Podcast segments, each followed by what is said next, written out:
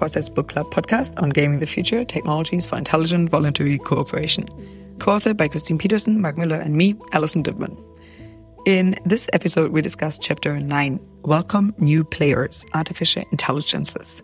Here's a brief chapter summary so you know roughly what to expect. In this chapter, we foreshadow how an increasingly intelligent game could be increasingly beneficial for its players. The fear of an intelligent takeover by an AGI can be divided into the threat of first strike instabilities on the path and that of a successful takeover by an AGI singleton. The better we get at incorporating AI into our multipolar voluntary cooperative architecture in a decentralized manner, the better we can be at avoiding both of these scenarios.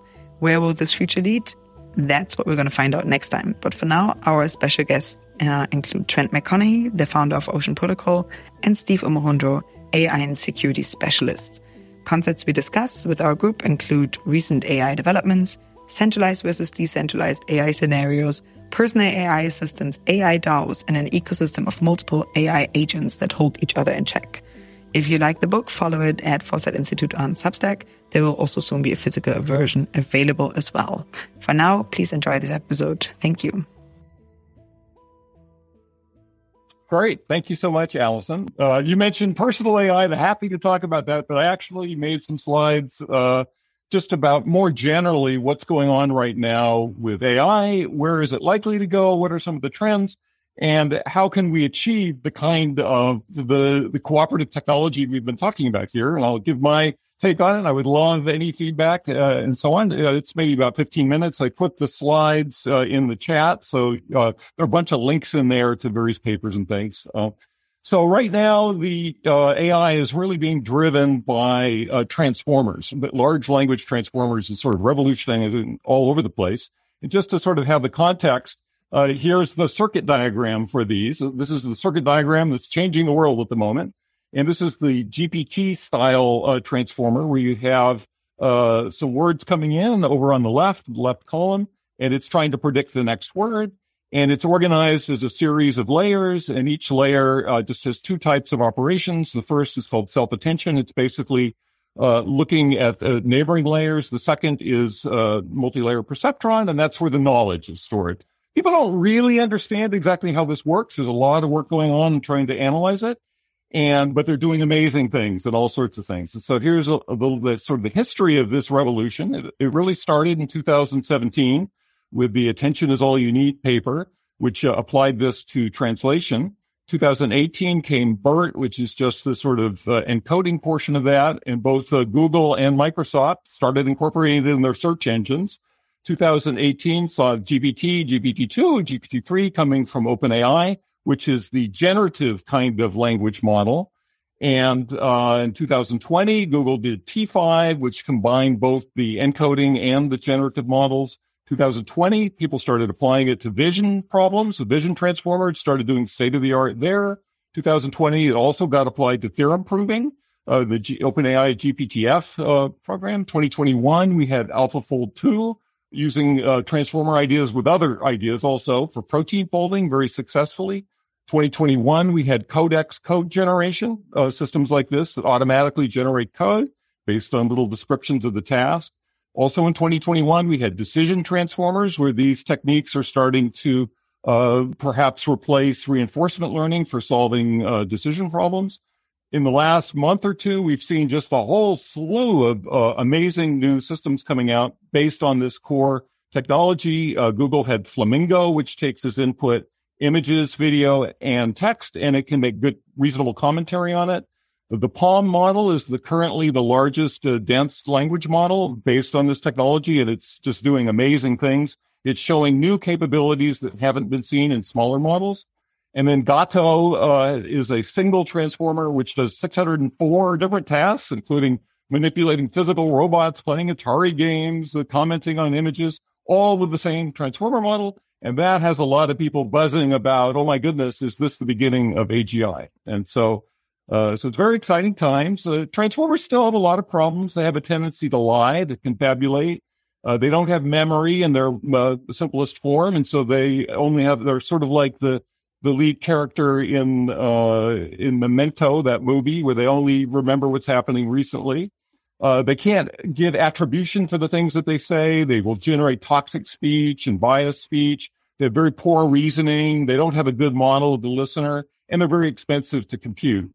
But every one of these, there's a whole bunch of groups all over the world uh, trying to work on it. Um, uh, there are ways to connect uh, transformers to databases so that they can look things up in the database and they can tell you, you know, say give a Wikipedia reference to something they say. So that it gets rid of some of the confabulation. Uh, there are memorizing transformers, which uh, build up a memory. There are uh, things which try and uh, avoid toxic speech. Reasoning is an area that's of great interest and great importance. They discovered that just by modifying the prompt, if you put in the phrase, let's think step by step, that dramatically improves the reasoning capability of these models. Um, and then there are groups uh, trying to build listener models and many, many variants which are uh, better uh, computationally.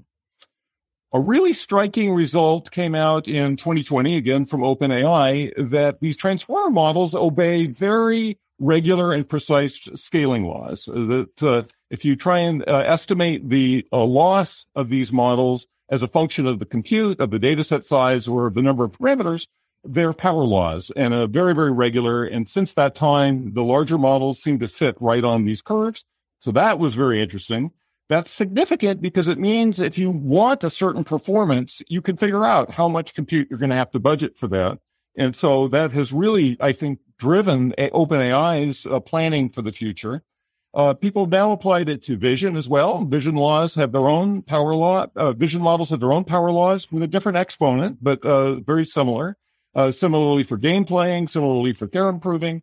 And so these scaling laws are sort of uh, shaking up a, a, lot of people's thinking.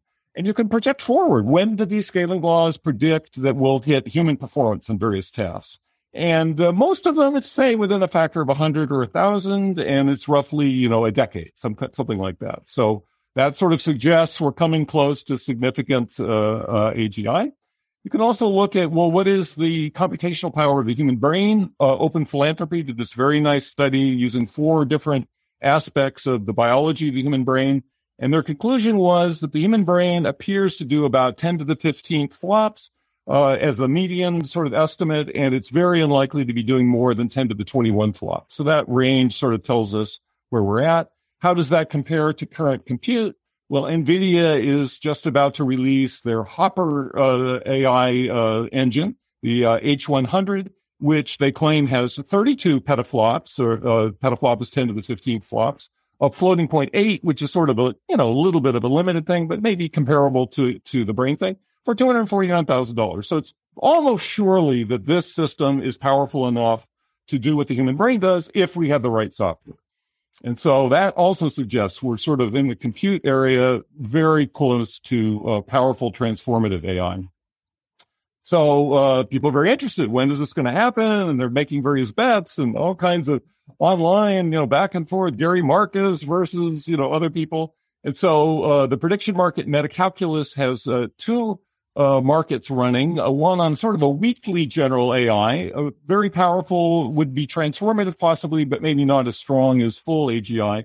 And that one, the prediction is currently at 2028. And then they have a stronger one, which is more like full AGI, and their predictions at 2038.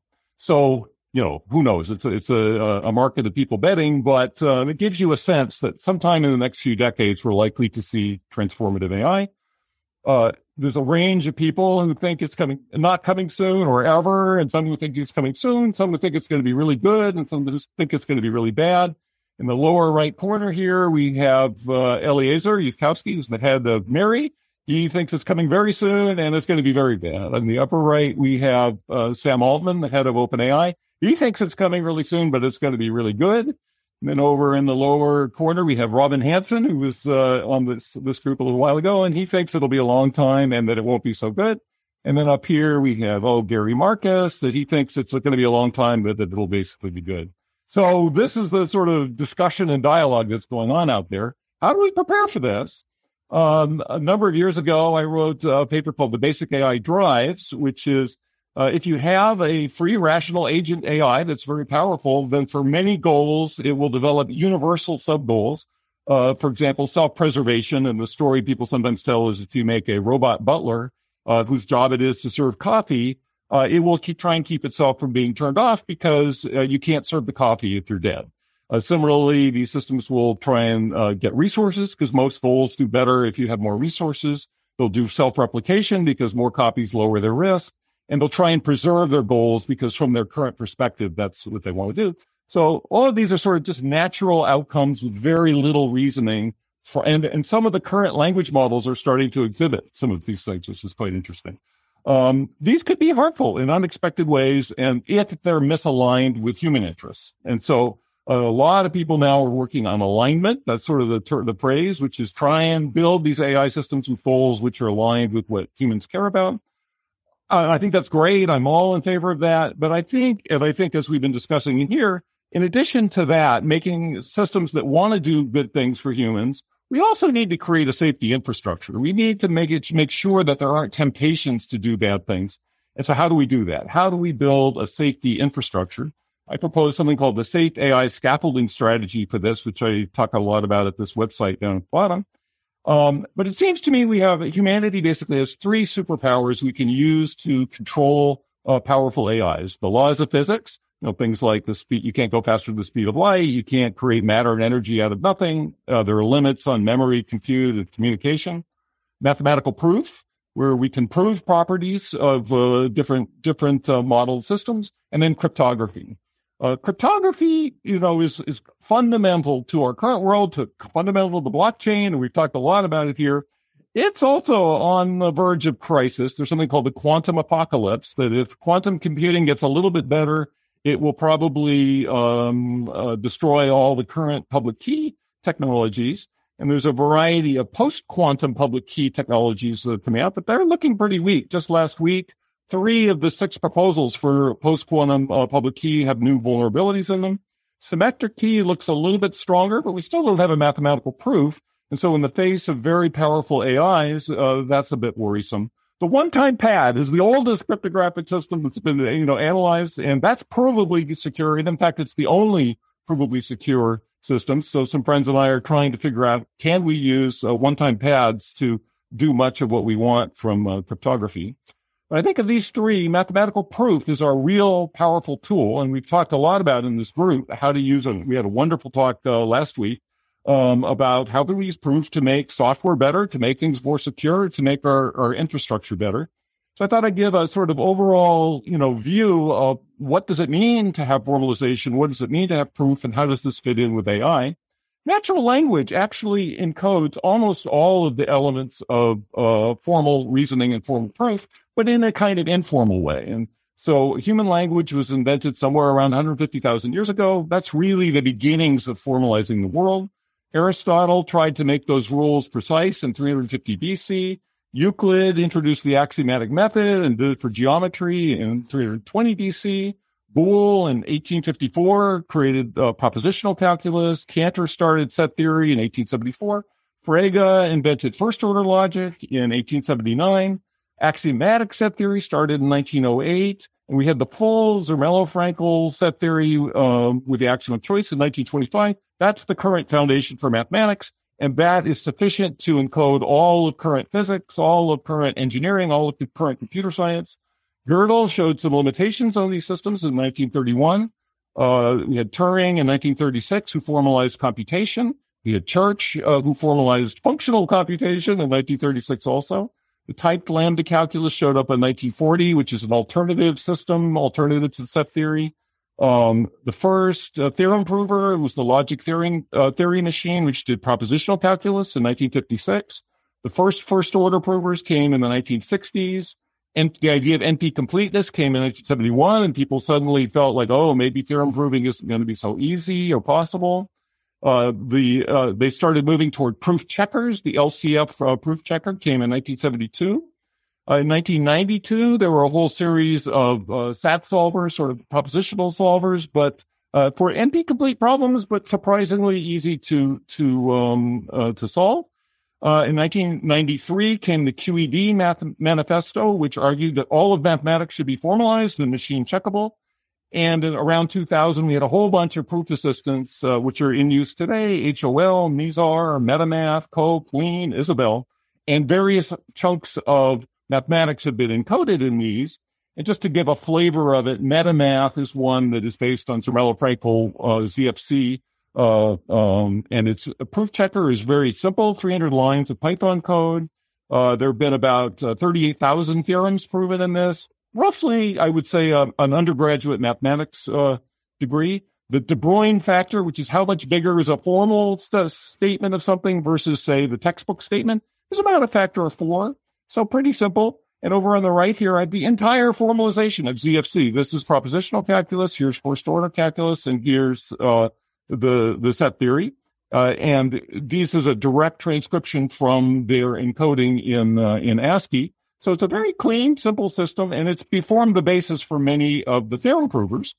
So starting in 2020, uh, these big, large language transformer models have been applied to the task of theorem proving. And GPTF from uh, OpenAI was able to uh, train on about 36,000 MetaMath theorems, and they were able to prove about 56% of the held out theorems. Uh, a few months ago, the Hypertree proof search uh, uh, system was published, which is an Alpha Zero style MCT uh, markup um, uh, Markov chain uh, tree search transformer, and it's uh, on online training. It's able to do 82% of MetaMath and about 58% of Lean, which is another theorem. For, so those are quite striking and amazing results. Uh, uh, Christian Szegedy is at Google, and he's having an he. They recently published a paper on auto formalization, which is taking you know math books and uh, computer manuals and language manuals and creating formal models directly from them using language models. And he says he's willing to make a bet that by 2029, uh, they'll have systems which are um, on the same order of mathematical competency as strong human mathematicians. So that's a pretty striking statement. So just to cl- conclude, I would say our takeaways here are that uh, powerful AI looks like it's likely to come in the next few decades. This will be a transformative event for humanity. Uh, mathematical proof is our best tool for making this AI safe and trustable. Good theorem proving and auto formalization and so on looks like it's going to be likely within a decade. That this is likely to cause a flurry of provably correct uh, AI generated software, hardware, engineering, a wide range of things. That to make sure all of that is safe and uh, fits into human society in a good way, I believe we need to design provably safe cooperative infrastructure along the lines that this book is all about that makes use of these new powers. And I think we should start designing them now before the theorem provers are here under the assumption that when they do show up, we'll be ready to uh, deploy them to build a, a safe infrastructure. So that's, that's the story. Wow. Uh, wonderful. Thank you so much for bringing us up to speed on, you know, why do we even talk about AI? That was really great. Um, I, I also love the, the little crowd runs. Um, I think there were so many recent interesting Twitter posts where people try to group people and then like did new regroupings of where people stand in terms of timelines and, and, uh, and, and how optimistic they are. So thanks a lot. Um, without getting too much into the discussion yet, because we also, or at least I would love to hear a little bit more also from your own personal AIs or as a you know potential safety strategy. Um, I want to quickly give up the stage to Trent because I'm not sure uh, how uh, long time you guys have. So I just want to make sure that you know for the time that you we are all here, we at least get to hear the kind of like the, the tidbits and then we get into the discussion.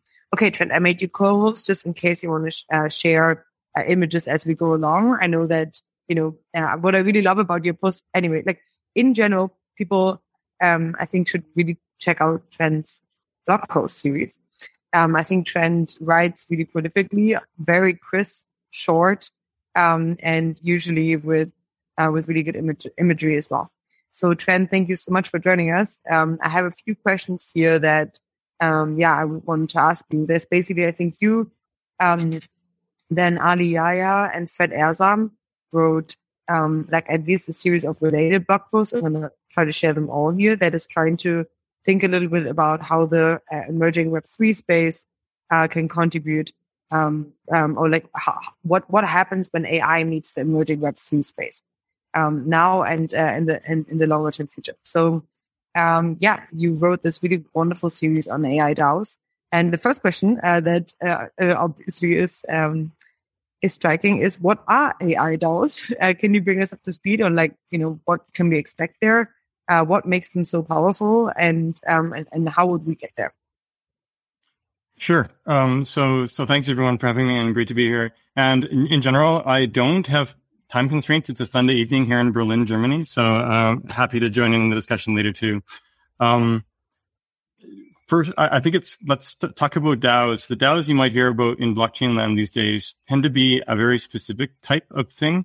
It's typically a group of 20 to 150 people that get together that think that there aren't rules and it's kind of anarchy, right? Um, but they're def- definitely Dunbar DAOs, um, you know, limited by Dunbar's number. Um, there are other DAOs though too. You know, overall DAO is short for decentralized autonomous organization, and um, Bitcoin can readily be called a DAO. It's decentralized, it's autonomous, and it's an organization in that it is coordinating humans. And overall, um, basically any blockchain system that has incentives is coordinating humans and can be framed as a DAO. And it's sort of like the definition of life or the definition of AI.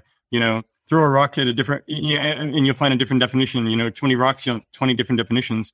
But there's correlation and uh, having a few definitions, I think is useful pragmatically, right? Um, so same thing with DAOs.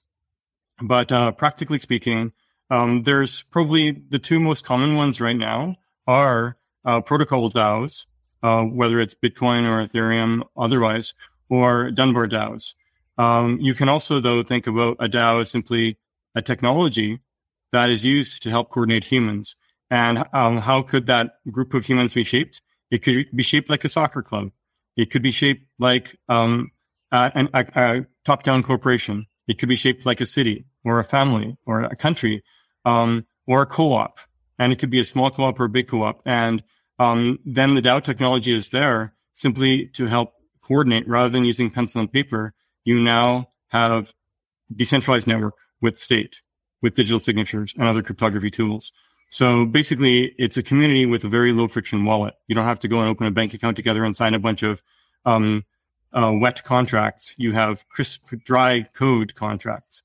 And so that's, uh, you know, the, the main thing that's really driving DAOs. So even the DAOs you see today, mostly the Dunbar DAOs, that's just one type, but there's the protocol DAOs, etc. Okay. So that's a, a way to, to, to, start framing it. And before I get into the AI part, um, I'm going to start to edge into um, a concept from AI that all of you are, are surely familiar with. Um, and I'll just uh, uh, start with basically from a blog post that I wrote um, called Can Blockchains Go Rogue? And I guess I'll share my screen here. Um, and um, basically, as an aside, I wrote this post to kind of um, nudge the blockchain world into thinking about how to take more responsibility when they design tokenized ecosystems, uh, because incentives are wildly powerful, right? I don't have to convince you guys that. And um, so I started off the post um, by uh, actually by background. Um, I spent about 20 years in the world of just pure AI applied to computer chip design, basically uh, AI to drive Moore's law. Um, we've heard a lot about even some of Steve's examples where how Moore's law is helping drive AI with the new NVIDIA blocks, et cetera. Uh, I was doing the other side around where I was using AI to help develop CAD tools so that TSMC could develop its next generation transistors and so on. And um, along the way, I also got really deeply into creative AI, you know, genetic programming type creative AI, et cetera. And I found that it was really, really hard to specify what is it, what is it that I wanted. Um, I would um, add, you know, write maybe a couple of objectives, a couple constraints, and then um, run the system, and it would go and give me garbage. And um, I would try, I would add a new constraint to fix the problem, and there would be another piece of garbage. And it went over and over and over again. So it was literally whack a mole, like, like this guy here. So, so that was me with adding constraints. And this went on for about half a year. And then finally, uh, I first of all did it via a startup. And we actually descoped what we did in the startup because our customer said, we don't need synthesizers. We just want optimizers. We just want to wiggle some parameters because, yeah, it wasn't adva- that advanced yet in the field that way. So um, I paused that work and continued it again later in my PhD. And in my PhD, I um, found a different way around the problem where I didn't have to specify the objectives directly, but instead implicitly by specifying the building blocks and their constraints. So um, anyway, that was cha- the point here is that designing incentives is hard. And I mean, even in the book you guys have been reading, um, it, it, it comes up again and again and again in various ways of framing it, including in this chapter. Um, Now let's go to Nick Bostrom's paperclip maximizer, right? And uh, yeah, this is what I hinted at as a thing that you guys are all surely familiar with. Um, but basically, this AI, where its only goal is to make as many paperclips as possible, uh, it will realize quickly that um, uh, if it's better off if there's you know humans. So uh, it might as well just convert the humans, the atoms of the humans, towards paperclips, and just you know lots of paperclips, way fewer humans, and you know paperclip takeover, right? And this is an example of that. It's just really hard um, to um, come up with objectives and constraints. Of course, this is a thought experiment, but you might ask, you know, how close are we to something like this in reality? And of course, it would be a special kind of hell if it was just clippies everywhere. um, so, uh, but overall, yes, uh, coming up with um, incentives is hard. Now, with blockchains, um, you guys have enough context for that. But um, what I've come to realize over the years, there's a lot of great use cases for blockchains. Um, there's three that I kind of identified a few years ago: decentralization, immutability, and assets. Decentralization um, for you know sharing, spreading power, etc. Immutability for audit trails, um, verifiability, etc and uh, assets, as in if you hold the private key, you hold the thing. But there's actually a fourth thing, and I think it's the most powerful thing about all of with blockchains, which is blockchains are incentive machines. And um, and you know, as a first cut, a baseline of this, you can use these incentives to align align incentives among a tribe of, to- of token holders uh, to coordinate humans. Um, you know, whether it's three or five, you know, large organi- humans or groups, of course, whether it's three or five large organizations in some multipolar setup, or whether it is you know thousands of humans um, optimizing for the security of Bitcoin or otherwise.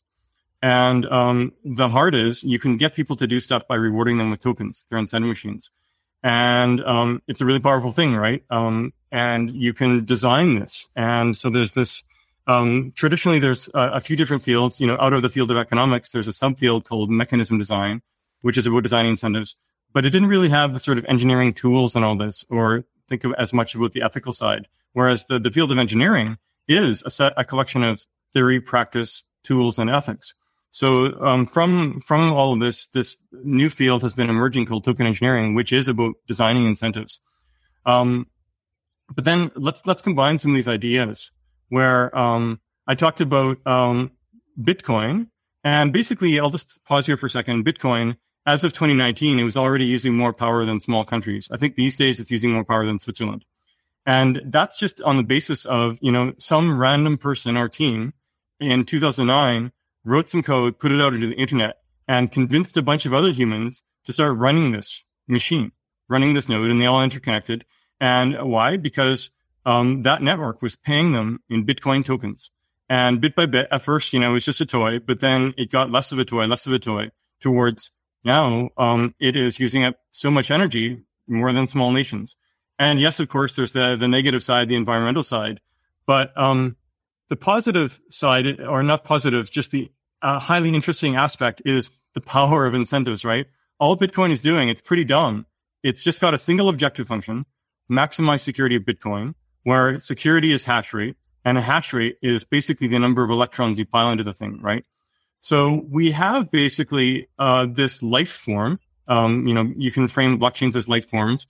Um, we have a life form that we basically can't stop. You can't turn it off. It will survive nuclear holocaust always. Just, you know, there's always some people that are going to run this.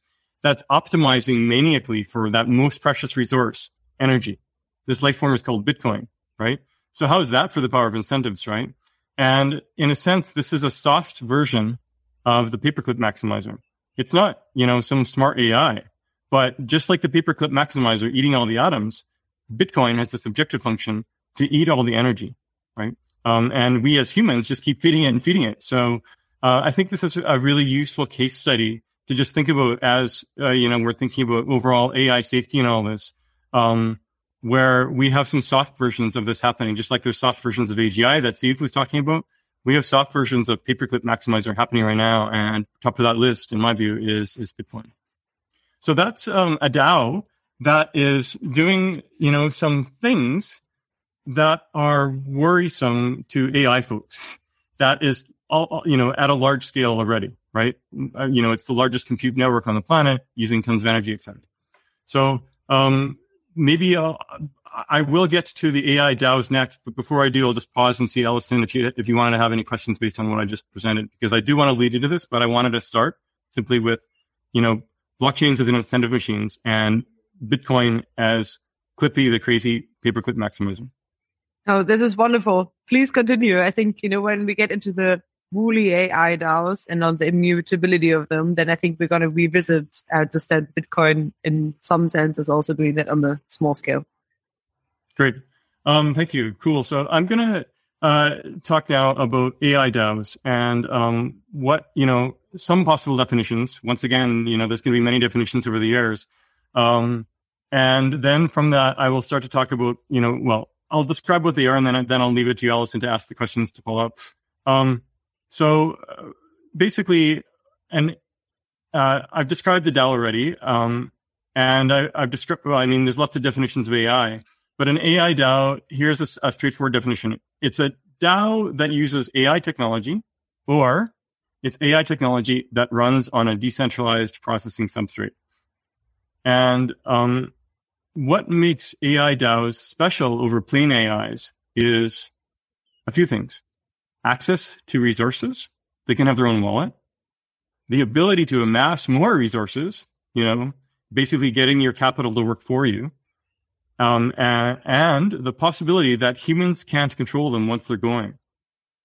Um, you know, a lot of concerns about traditional AIs, like if the thing wakes up, you just unplug it, right? Um, before it escapes into the broader network. Well, here it's already in the broader network, right? If it's there.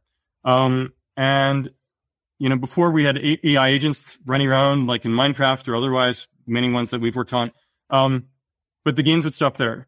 But now there can be an AI DAO that amasses tremendous wealth and does what it wants. You know, the first AI billionaire is coming. So we can ask when and how might we arrive at them? And um, the when depends on the how, but it feels soon. So here's three architectures, and there's there's more too, but this is just uh, um, a starting point. So I'll start with this image. Basically, at the very center, you have a, a very dumb smart contract. A smart contract is simply uh, a computational process running on um, a blockchain, on a Turing complete or complete-ish blockchain. Um, and then so you've got this dumb thing in the center. Maybe it's like the smart contract for the DAO, which was a VC DAO um, of uh, five years ago. And then around the edges, though, um, you have um, a bunch of AI agents that are talking to it, and they are basically all making their own um, decisions back and forth about how to interact with this thing, to invest, etc. So uh, you could also view it, you know, right now we already have ad exchanges where um, it's t- mostly bots um, directly engaging with those ad exchanges. Those bots are controlled by humans. Um, but imagine if those bots were more independent on their own. Um, and in, in the center, imagine if that, that ad exchange clearing was a, was a smart contract, right? Um, so this is one thing where basically you have all the AIs engaging with each other, um, via some central clearinghouse of value. And by the way, these AIs could be narrow, um, very narrow, like, you know, just a straight up neural network or, uh, you know, a more uh, general AGI setup. Um, um, okay, so that's one. Um, and, uh, by the way, you know, like this, this sort of thing, uh, there's already stuff that's already halfway there, right? We have, um, AI bots, um, lots of them doing, uh, trading like arbitrage trading and this thing called MEV in blockchain, which is uh, things like front running and back running and that, all that sort of stuff, trying to um, uh, uh, yeah, basically extract value from the chain that isn't just straight uh, straight up trading. Um, so that is this one type type of uh, AI DAO. Here's a second one, where um, you have the central entity is something AI itself. Um, and once again, and then the, the leaf nodes, the edges are um, non-AI token holders or human agents in general, right? So this thing in the center, it could be a simplistic AI system uh, that um, just responds to a, a feedback, um, at, at, maybe has a simple world model, and updates itself, uh, or it can have a more and more complex world model and update itself and have more and more compute power, etc. Um, and so the key thing here, though, is that once again, uh, this um, central uh, smart contract is running on a blockchain, no entity is owning or controlling it. Um, so, and then there's, you know, uh, and you can even view like a, a super dumbed down version of this is Bitcoin. It's not an AI. It's, you know, much dumber than that. But if you had a smarter version of Bitcoin that had some decision making abilities, that's an example of um, this form of AI DAO. Um, and it could be, you know, um, doing marketing. It could be doing um, building reputation, et cetera, et cetera. Then uh, there's a lot of other um, possible architectures, but here's one that generalizes pretty quickly. More going going the route of of agents and swarms, John Holland style. So here you have a bunch of simple AI agents, and they're interacting um, with each other locally.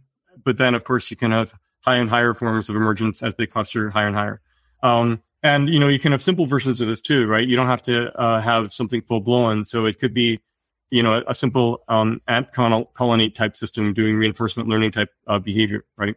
Where it's, um, you know, doing some pathfinding or, or otherwise. Um, but each single agent itself is its own smart contract running around. These days, it could be an NFT, for example, and that NFT could be engaging with other NFTs. Um, and you could even have some random beacon that's triggering them because I think the way that smart contracts work is they only act if triggered typically. But um, there's always ways where you can just say, basically ping them now and then and say, hey, wake up, there's something going on, go check it out, um, of course. So um, here, yeah, you can have emergent higher level complexity. You start simple and emerges. So those are three very simple models. But from that, um, then uh, you know there's there's obviously many more possible models, but even from this, you can get a lot of emergent complexity, really interesting things happening. Um, and that's some simple models. And I'll pass back to you, Allison. Um, you probably want to head towards something like the art DAO, for example. I'll pause. Here. Yeah. Um, I mean, I think you showed us really great, uh, theoretical um, models of how they could work. Is there like something that we can, you know, already build to today uh, and yeah, basically, how, how, how would we get there? How how far away is this? Yep. And uh, yeah, so you can look at the screen, but I'll just describe it. So um, here's a simple thing where imagine you have uh, a simple uh, centralized, uh, say, an NFT contract that's running some compute in the background. And these days, actually, blockchains have become scalable enough that they can contract out to, to do compute um, to do some, or even some, if it's basic compute, it's, it can be even on chain, right? These days. Um, and, uh, for example, with Agoric. So that's, that's probably a good example for this, this, this, this crowd. Um, so it, uh, generates, it's running on its own autonomously. It automatically generates a piece of art, you know, um, it can do it using genetic programming. It could be doing it using, you know, deep dreams. It could be using transformers whatever the flavor of the day is, but it generates some art. Um, and then though, here's the key thing. It sells that itself. It sells, you know, um, maybe 10 editions. Maybe in order to generate this, it took a dollar of compute power. It sells 10 editions. It sells each edition for say a dollar for fun. So it's made $9. And, um, then it's made $9. What does it do? It goes and creates, um, 10 more artworks. Um, it sells, uh, and make for each of those artworks, it makes uh, it costs ten dollars to compute total. It sells all of them and makes hundred dollars, and it keeps going. It, then it leverages up from its hundred dollars to thousand dollars, a thousand to ten thousand, etc. And its costs are super low, right? Because there's no mouths to feed. It's all on fully automated infrastructure. It's selling its artwork on OpenSea, which is the, the leading NFT marketplace these days. And it's just there, right? It's just running. And so, um, after a while, you know, uh, it gets to 100K and the next level up gets to a million. So with the technology of today, we could have an AI millionaire. And when I uh, first wrote about this, actually, it was back in 2016. So the technology wasn't there yet. But what's been happening in the last uh, two, three years, there have been people inspired by this, um, some of my writings here. And people reach out to me now and then of, hey, we've, we've done something that's getting there, that's getting close. And out there, there's a project, a spinoff from Ben Goertzel's um, SingularityNet project called Alethea and um, they're doing some stuff kind of close to this. And there's also at least a couple AI DAO projects and stealth that I'm aware of, um, kind of going for this too. But I, I think right now it's it's still basically a trickle. Um, it's going to be a flood soon. Um, and of course, a lot of the teams doing this, they're not doing the full autonomous AI. They're doing where the creators get a bit of their cut and stuff. Although, you know, I, um, it's interesting from an AI perspective, just to make it um, fully um, free on its own, but also going back to this, uh, the worries, um, and maybe I'll get to that next, right? Um, about, about the concerns, but I'll pause there and see, uh, back to you, Allison. Yes, you're taking the, uh, yeah, uh, you're, you're definitely foreshadowing the next question. I mean, like, you know, you've, the, yeah, uh, how worried should we be about them being entirely autonomous? And I think that we've tackled this a little bit in the previous sessions, just the immutability and like, you know, the paper maximizing nature of them. But yeah, I'd love to know, like, are you generally excited about this development? Do you think it is more terrifying? Um, or do you think it just, you know, solves certain problems but poses others? I'm terrified. I'll be honest. Um, and I'm an optimist. I really, truly am. If you know me at all, I'm, I'm really an optimist. Um, I'm worried about this, but I think it's solvable. Although the ultimate solution isn't a solution that a, lot of people won't like what I see as the ultimate solution. Um, so, you know, how close are we? Um, you know, Bitcoin, the, the energy paperclip maximizer is here, right? Uh, will it keep, you know, getting to growing to the point where it sucks up, you know, 90% of the energy in the planet? Uh, we will see. Um, you know, it hasn't, uh, its energy usage hasn't grown as crazy as it did. You know, it grew like crazy in its first, um, uh, seven, eight, nine years, but it's not as aggressive now. Um, but we will see. We see now though that big energy companies are coming in and using it as a way to sort of, you know, do tr- interesting trade-offs of money for energy, right? Sort of like as a battery for energy, um, which is kind of interesting. Um, and there's, you know, opportunities in money laundering, et cetera, of course, too, um, for nation states too.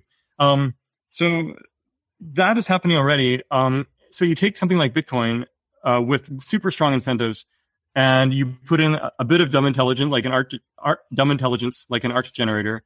Um, but what if you generalize this art DAO a bit more, right? Um, this AI uh, art DAO, where it's not just generating images, and there's quite a few things you can do to generalize it, right? Um, I think I have it listed here. Um, so you can auto adapt at the market level, so it can create more of what humans buy, um, and less of what humans don't buy. This is a very simple thing. Um, it could change how it does its artwork, but it can also um, it can let humans suggest new types of code, and if it works, it works. If it doesn't, it dies out. But then it could also auto adapt at the code level, and this is where things start to get a bit worrisome, right? Um, and it can be like you know evolving EVM bytecode or WASM bytecode or otherwise. Um, and if if its goal is simply to make more babies, because it could keep spawning babies, those babies don't need to make art. And, you know, um, with every hundred babies, maybe only one or five will, will live and do well. And maybe, um, even only slightly better. But all it takes is, you know, a, a free chance now and then, you know, one in a thousand times, one in 10 million times that does slightly better and it can keep improving, improving, right? Um, evolution is slow, but effective. And so if this thing basically, and it has a natural evolutionary uh, constraint here, right? Basically paying for gas. So as long as it can keep paying for gas more than its cost of doing its experiments to do better, then um, it's going to keep doing better. And we're already seeing signs. So in the world of MEV, with um, you know these these bots that do front running, back running, etc. And sometimes you see these crazy DAO hacks um, where someone does uh, not DAO hacks or DeFi hacks. Um, you'll see like seven things in a row where someone does a flash loan um, on Ethereum, and then they do they bridge across half of it to um, say Polygon chain, and then they do um, uh, they they swap it for some other token there, and they go back and forth, and they do five, six, seven things in a row. That it doesn't look like a human came up with it. To me, you know, having spent so much time in the genetic programming world, it really looks evolved. And I've been asking around about this, and it turns out that there are people quietly using genetic programming for MEV extraction. And so um, that's happening already quietly. These people aren't this is not public. It's happening and they're doing it. These people are doing it because they can make a lot of money on it, right? All these people doing MEV searching are making a, a, fortune. You can't even hire them because they're just making so much money on their own.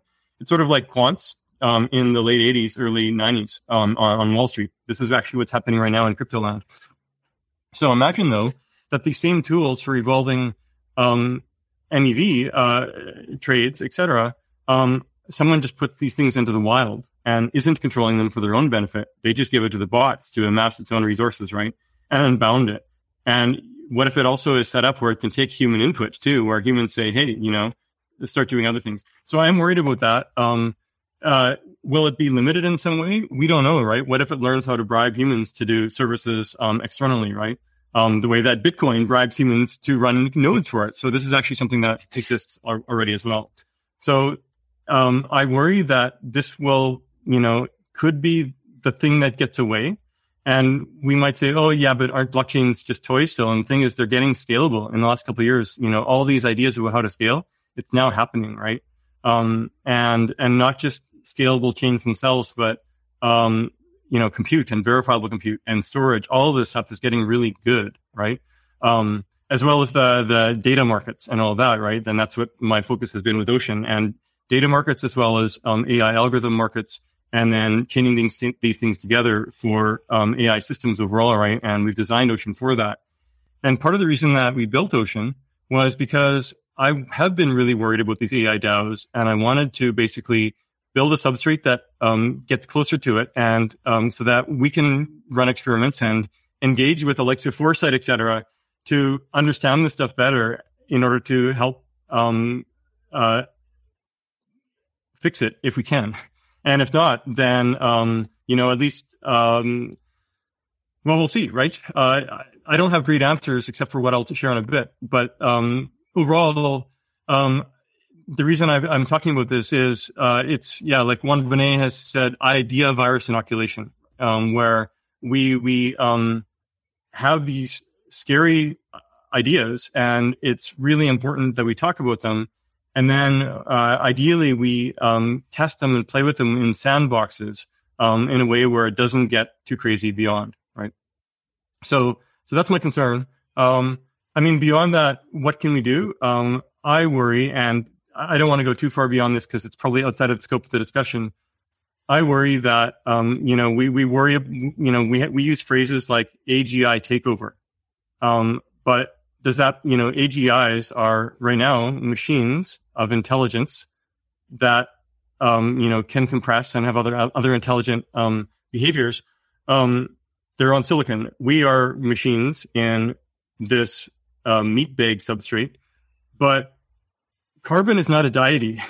You know, is it really AGI takeover, or is it more like we see some other intelligence that isn't ourselves that we're worried that it's going to, you know, put us in zoos or something, right? But um, do ants try to stand up and tell us how to govern ourselves? Um, could they even if they tried, right?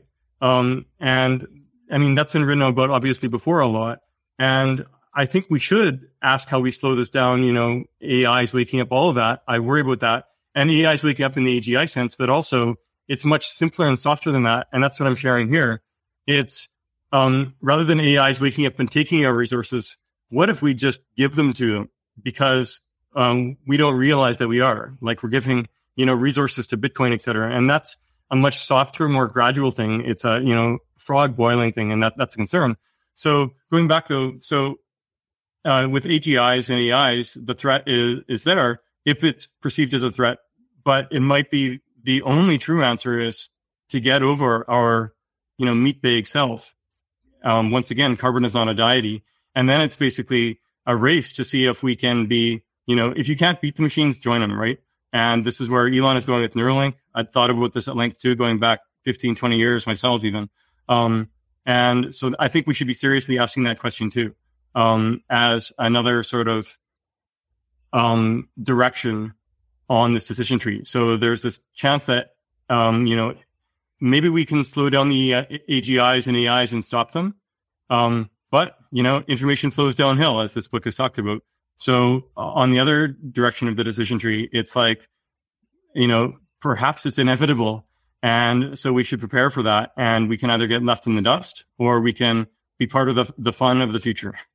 So yeah, I'll stop there. And by the way, I have thoughts about how to do that too, to basically hijack economics to do so, but that's probably another future thing too. Well, um, glad you have thoughts about this too.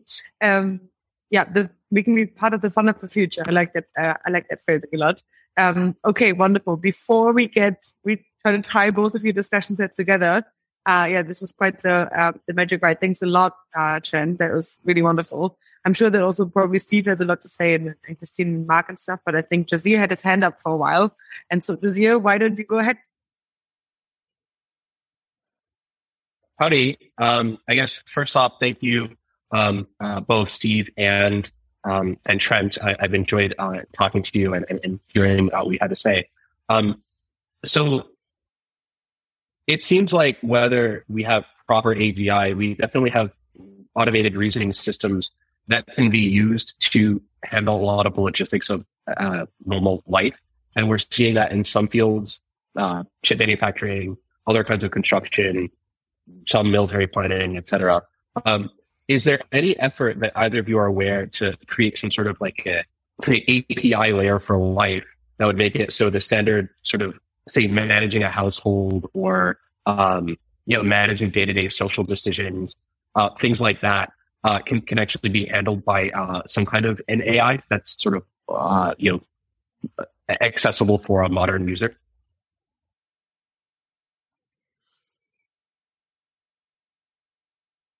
Um, I, I can say a word about that. I mean, there are lots of companies that are trying to get AI into the household. Um, you know, like Amazon Alexa is a is a tool which is in many many homes right now, and uh, they they have their own problems with these systems that they often inappropriately say things and you know misunderstand and do the wrong thing. There are also a number of home robot companies which are just beginning. You know, that robots have taken way longer than people thought they would. And that's really scary if they're not, you know, aligned and with a good API. And so I would, I haven't seen a clean API. I think people are just barely grappling with the safety issues uh, as it is. And that I sort of, I love what Trent said uh, about you want to inoculate yourself. You need some simple thing where it's not too harmful, where you can begin to see what's going wrong.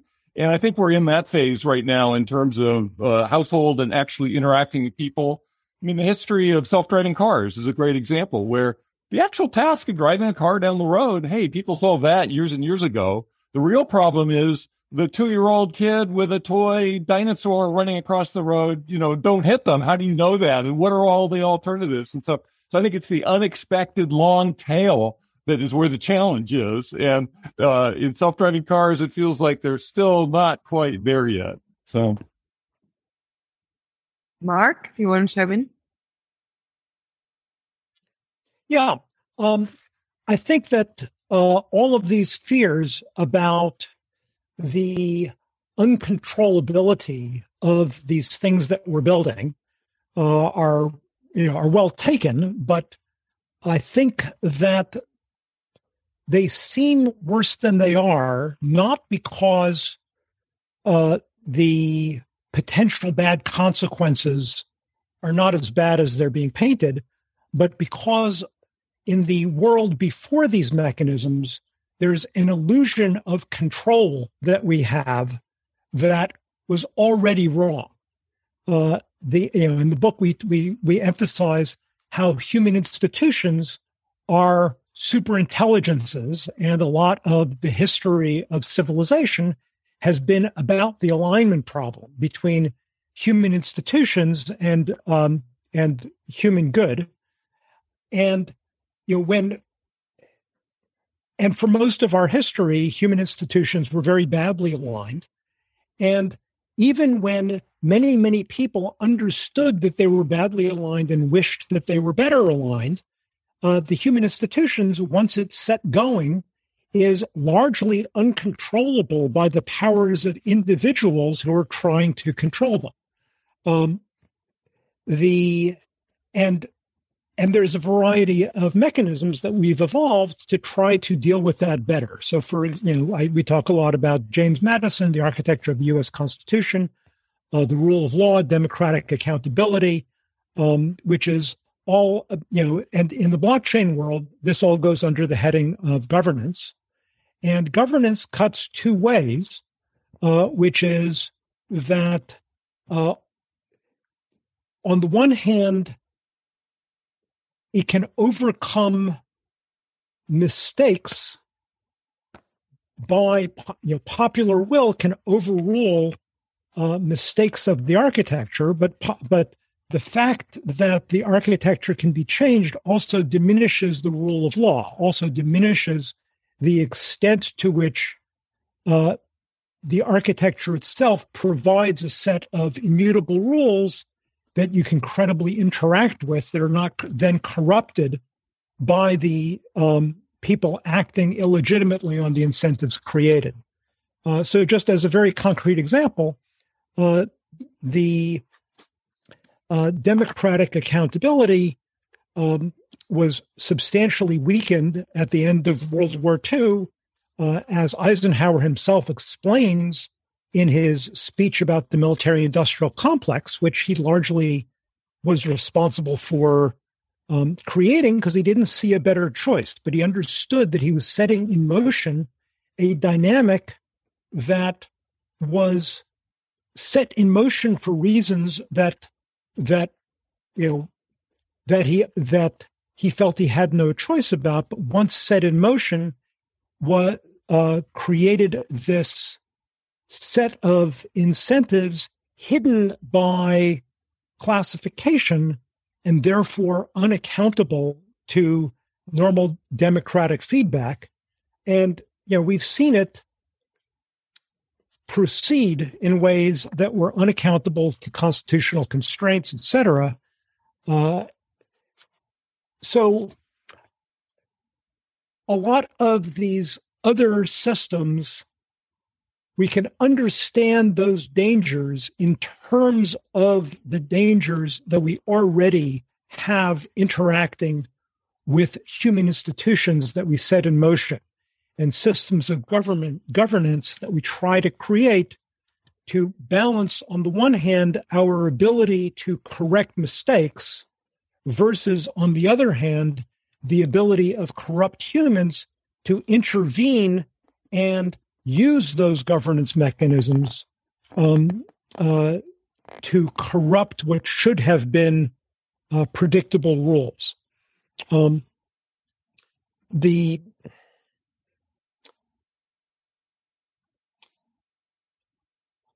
also there's several reactions I want to. Um, uh, there's I saw a question going by in the chat. What is MEV? Uh, let me a- answer that uh, quickly. Uh, that stands for miner extractable value, uh, and uh, the the other phrases that Trent used for them, I think, get at better at what it's really about, which is front running and back run. Uh, in the book, we talk about how uh, the blo- blockchain, uh, the main way to understand the value it provides is it gives you a credible computer.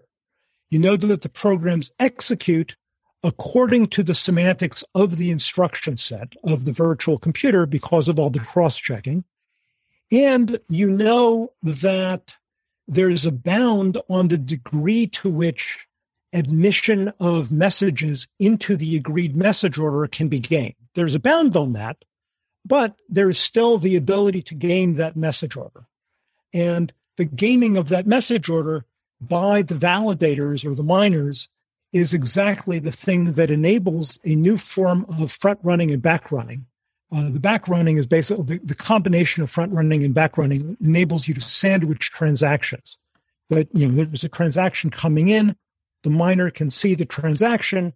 They put their own transaction both in front of it and in back of it um, uh, in order to manipulate what the market conditions are in which the transaction occurs. Uh, and this is a very nice example of a flaw in the system that's very much like a security vulnerability.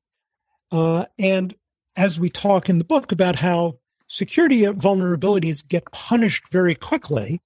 This is an incentive structure vulnerability, and it gets punished very quickly as well by the draining of funds, the reducing of the uh, of the payoff for what should have been a profitable uh, a transaction. Most of the profit goes to those who are front running and back running the transaction instead of uh, uh, those that actually came up with the transaction that's adding value to the system. They recover less of the value that they're adding.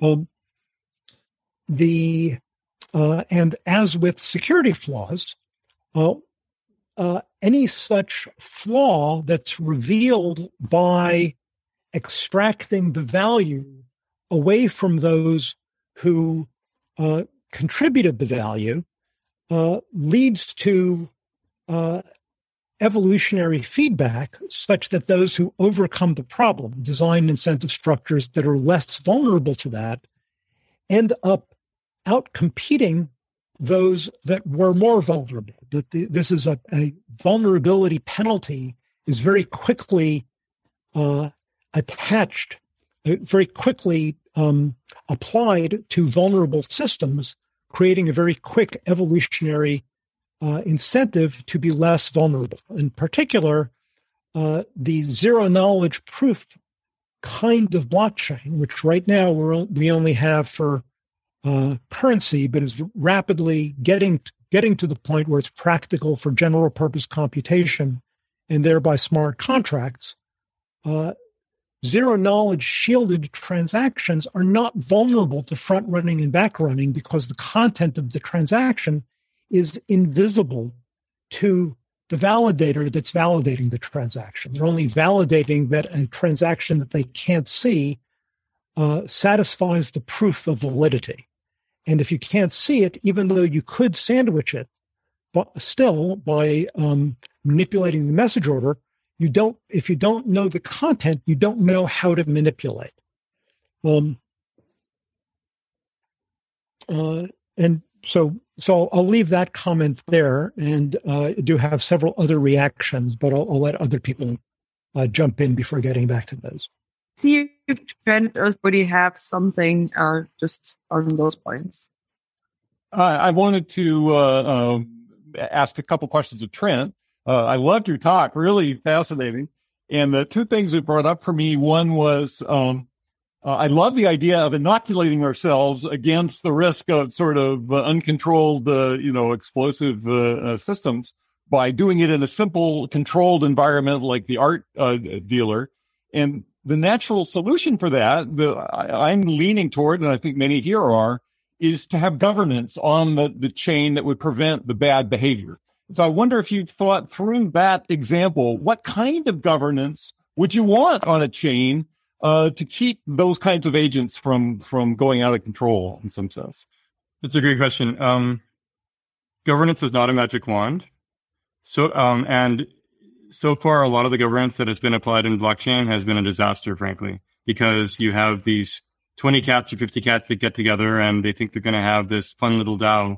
And then they just basically uh, fall apart in, you know, two months or six months or whatever. They don't know what they're doing. And I think that, but evolution will solve that anyway, right? Like they'll come, they'll go, whatever, like Spice DAO got together. They raised $4 million. They bought a copy of Dune, the book. And suddenly they thought they had the copyright rights to go and sell copies. And like, no, guys, that's not how it works. Um, but overall, um, if you think of, you know, humans are squishy. So, um, and a, great challenge for any organization, whether it's a nation, a city, a DAO, whatever, is capture. I think it's probably the greatest challenge. Um, and um, if you have governance, then you have the risk of capture via vulnerable humans, right? That is the biggest challenge. Um, Bitcoin is, it doesn't have uh, governance except for hard forks, which is a form of governance. But it's actually hard forks are a high friction form of governance, and we want high friction. Um, just like Mark was pointing out, right? Like the U.S. Constitution, it's really good that it's super hard to change, right? And this goes back to um, Stewart Brand and Danny Hillis. They talk about pace layering, right? Where you want to have like um, fa- fashion and culture moves really fast. The Constitution moves medium speed, and nature itself moves much more slowly. Like broad nature evolution, right?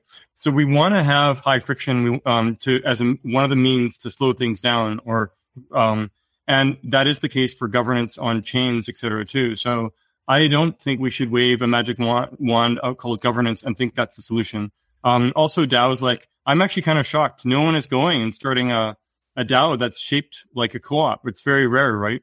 And um, and people are asking, how do we get a DAO to scale? Well, you know, in Saskatchewan, Canada, where I was raised, there was a, um, a co-op for all the farmers of Saskatchewan. There are 75,000 farmers in this co-op. And they, um, it was organized in a way where they are all happy. There was, uh, um, delegates. who was democratically elect- elected, but there was also employees, etc. And so they had a co-op which um, you know could serve the needs of all the farmers. They would haul all the grain to these um, wheat pool elevators, the Saskatchewan wheat pool. They did the marketing, they did the distribution, all this. So it served the needs. And I think a lot of the DAOs are trying to be co-ops without understanding how how the, the state of the art of what you can do with co-ops. And there's other co-ops out there too, right? Here in Germany, there's you know dozens of co-ops for banking, et cetera, right? So um, so overall, governance. This goes back to the book talks about it a lot. The principle of least authority and you do this not only for security within a within a computer system, but you also do this with governance. You know, push governance to the leaf nodes. Um, try try to make it where it's just completely factual, um, and just you know not have the squishy humans where you um, or minimize the amount of squishy humans. And where you do, try to make it um, where you have this balance of power, like the U.S. Constitution, et cetera, right? Um, and one example of this in blockchain land is something called quadratic voting, where um, there's this tension: should it be one one token, one vote, um, which is sort of the, the, shareholder ideal, or should it be one human, one vote, which is the democratic ideal? And you know, if it's one token, one vote, then the whales take over. If it's one one human, one vote, then it doesn't matter if you have skin in the game. So how do you reconcile that, right? And um, quadratic voting is an example that basically finds a happy medium, right? Um, by taking how many um, tokens you have and applying the square root. And you can apply the square root, and that's there's some cool theory around that. You could also apply the log, and there's a different theory around that the blockchain world doesn't realize that yet, but it's actually used all the time in AI and other fields. It's um, uh, anyway, um, and then actually, if you want, though, you could bring in the third pillar that the U.S. government has, which is the judiciary, and it's actually happening in blockchain as well, in the form of dispute resolution, the Kleros of the world, the Aragon courts of the world, etc. So we actually have something that's starting to resemble the U.S. Constitution in a very pragmatic blockchainy way. This is quadratic voting plus um, uh, decentralized arbitration. So um, overall, you know, where needed, do have governance, but don't try to maximize governance, minimize governance. Governance is not your friend. Okay, I'll let Mark react to this before we move to Desir. Uh, I, I, I loved everything you just said, uh, especially that uh, uh, I completely agree that governance is being treated by many people in blockchain space as this you know magic antidote to everything we're worried about, and that that's largely misconceived, that governance itself is actually much more dangerous in many ways than the things people are are using governance to ameliorate. Uh, they're actually, you know, making things worse rather than better by over over application of governance. Um, one mechanism I don't think we talk about it in the book, but but Allison can remind me if we do. Um, uh, that that um, that I've thought about a lot is the idea of a early commitment to a progressive escalation of supermajority threshold. And uh, and, me- and and I think that's you know that's an example of a mechanism. I'm sure there are other mechanisms that have the same virtues. But basically, when we first roll out a smart contract, the main danger is bugs. Is simply that we made mistakes. We, the authors of the smart contract, and the people that that jump on the smart contract and initially interact with it are generally those who have some reputation estimation of the authors or have some kind of relationship such that willing to take a chance. It's not that everybody independently verifies the smart contract uh, means what they think it means by just looking at the code. Um, so early on, the the cor- the corruption issue of the people who can govern uh, making corrupt decisions is the smaller danger, and the bugs that need to be fixed is the bigger danger.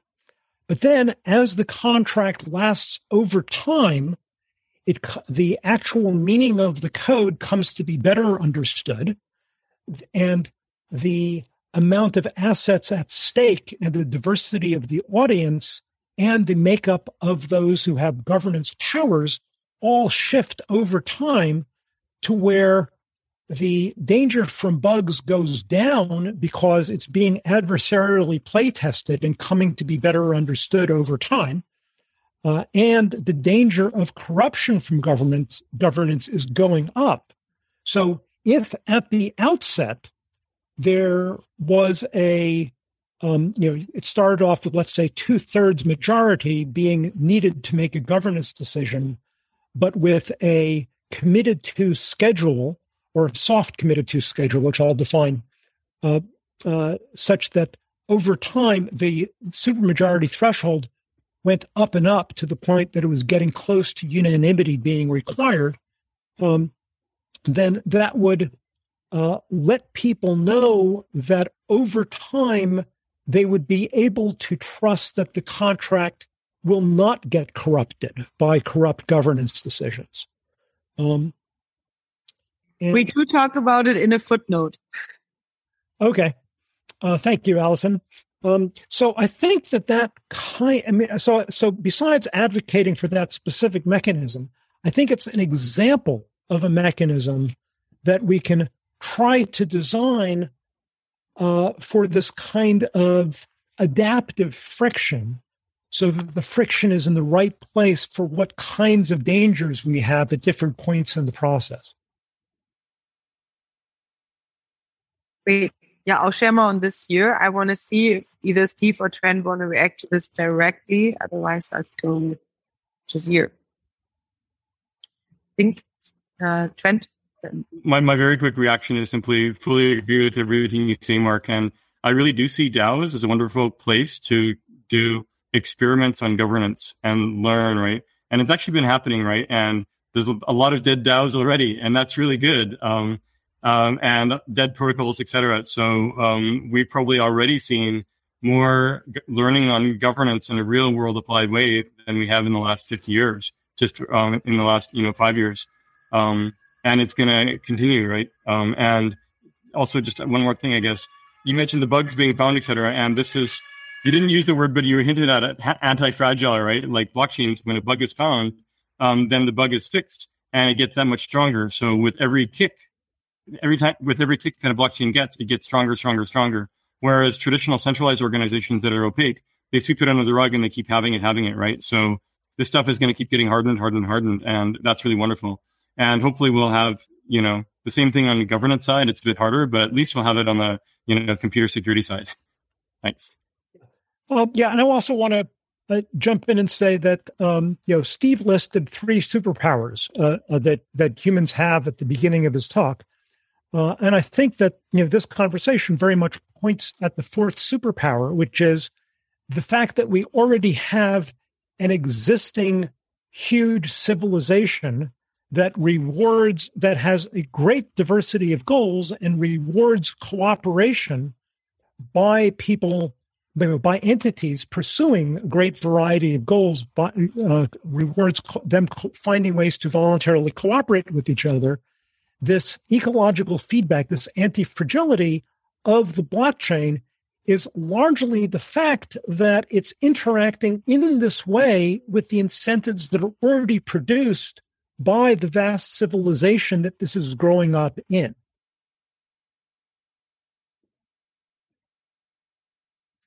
Great. Uh, good context. I'm not sure if Steve would like to react, uh, or otherwise we'll go to Jose.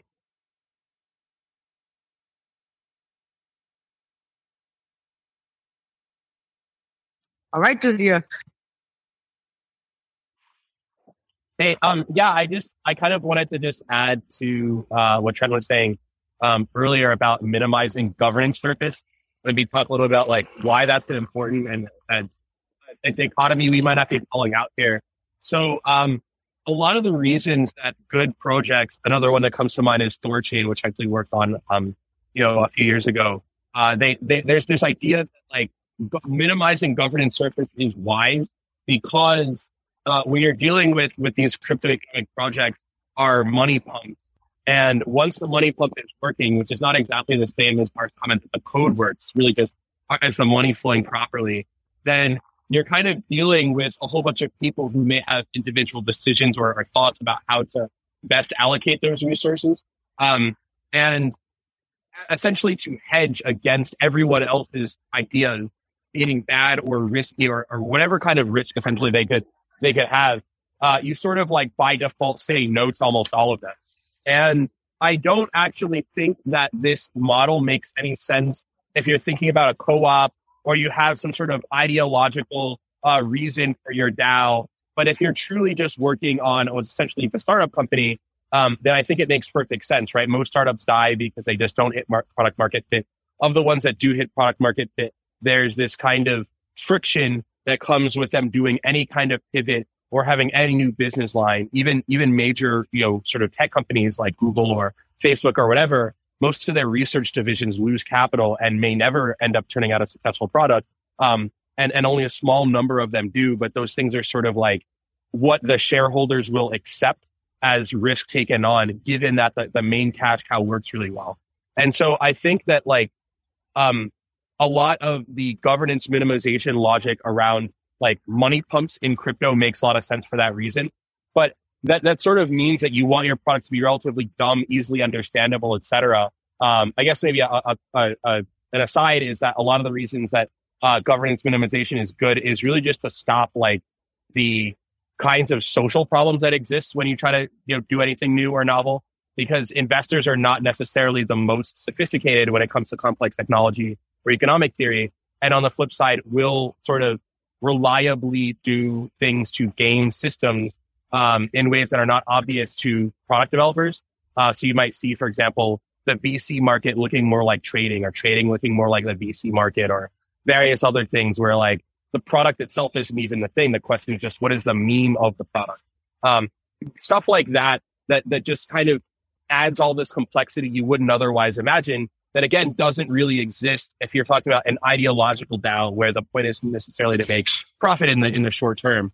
And I realize that DAOs are, or crypto, I should say, is expected to, um, at some point take worlds, like take the money flow that comes from markets and the um, sort of um, wisdom that comes from the crowds or individual like wise thinkers who can spread their their ideas over a wide investor base. Uh, but but you also have to kind of worry about the the, the clash where like neither sort of uh, positive end comes. And so I imagine for for these kinds of conversations where thinking about AI DAOs or really any forms of, of governance that there's got to be a bifurcation between research oriented or experimental or ideological oriented projects that are willing to take more of a risk and forego profits and then sort of governance minimize like sort of money pumps that are maybe even less uh, risk taking than than is economically viable just because the the social constraint around doing anything new would be so difficult as to uh, make it better to fork the project or let it die or evolve or whatever.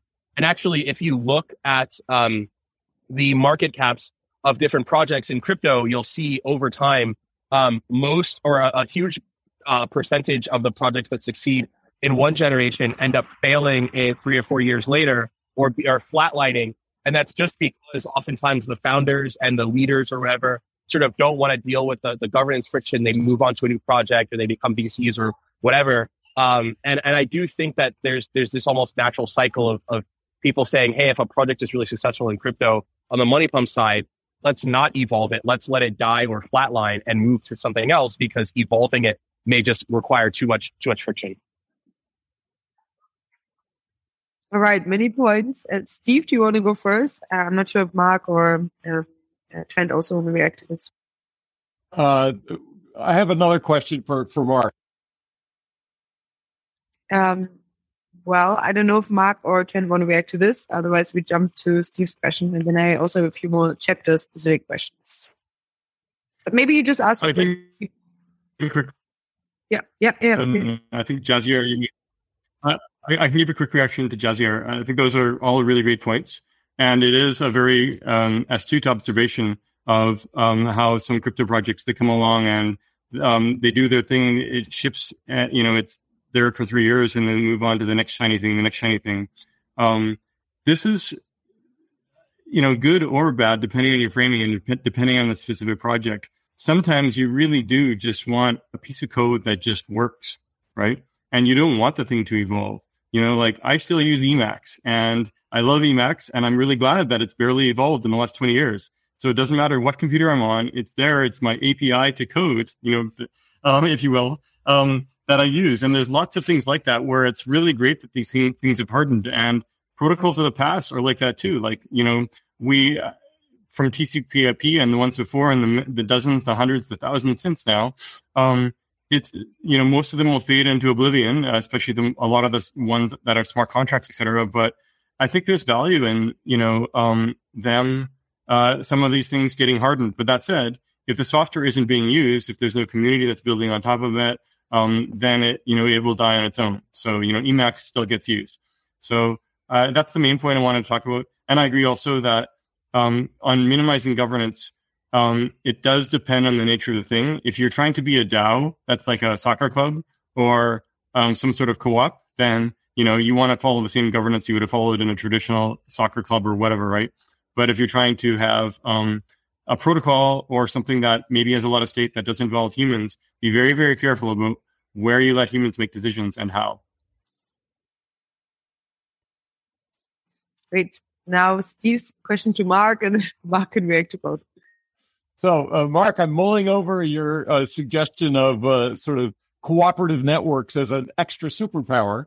And uh, I definitely see the power in that. And I think it also stems all the way down into biology. There's a wonderful literature on biological markets, you know, all the way down to, you know, mycelia, you know, uh, interacting and choosing roots to connect to. And so I think it goes all the way from the very small up to human society my question is how robust that is. The thing I really liked about laws of physics, uh, mathematical proof, and cryptography is that we can be very sure even the smartest AI is not going to be able to break those.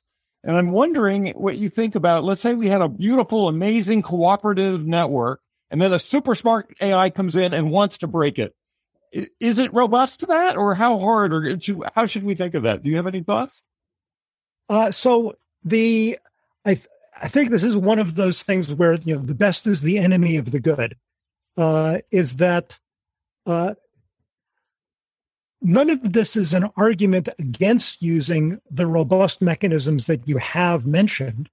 It's just that we can't build a complete picture with them. It's not adequate.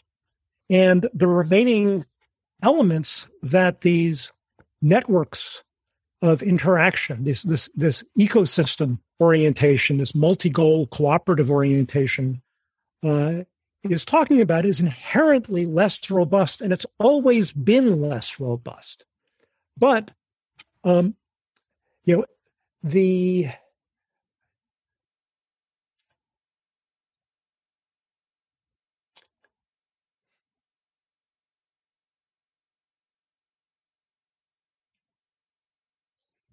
the thing that it's an antidote to is when I read a lot of the other AI danger literature, there's this framing that seems to be this unstated assumption, this universal framing that's that's not even I see as far as I can tell questioned in that literature that um, uh, that the breakthrough AI, the AI we should be scared of, is uh, an agent, is a single thing, is this, you know, this this post breakthrough singleton that wants things that that is that is trying to satisfy some unitary goal structure.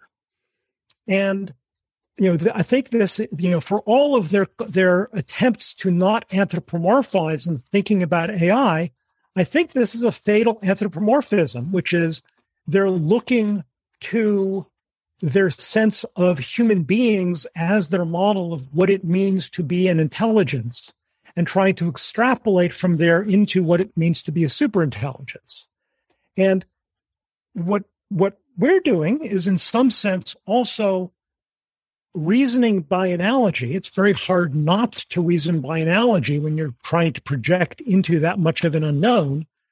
But the analogy that we're making is human institutions and human civilization as a whole, which has a dynamic, has a tropism, uh, has but has this um, uh, this lack of you know human civilization as a whole is not a conscious entity. It's not an agent. It doesn't want anything. It doesn't suffer or not suffer. It doesn't have a utility function. Uh, so it's it's not something that's going to think, how, how could I satisfy my goals by means, by reward hacking or something? Because it's not, it's, it's not a thing that's described by some utility function that it's trying to optimize. It's emergent from the interaction of, of many, many much smaller intelligences, each of whom are trying to pursue a great variety of goals.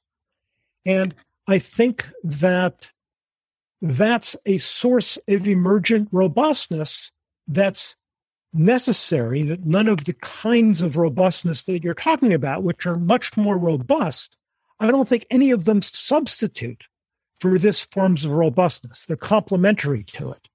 And I think the AI architectures we should be building uh, are much more along the lines of starting from the kinds of things that Drexler is talking about, um, uh, where you've got lots and lots, and and I think it's what happens naturally. I think it's just if you take a look at what at the way in which AI technologies are already being deployed, there's this AI system that's being used to optimize this industrial process, this other AI system that's being used to make pretty pictures that people comment on on Twitter, and this other AI system that's being used to, for mathematical proofs.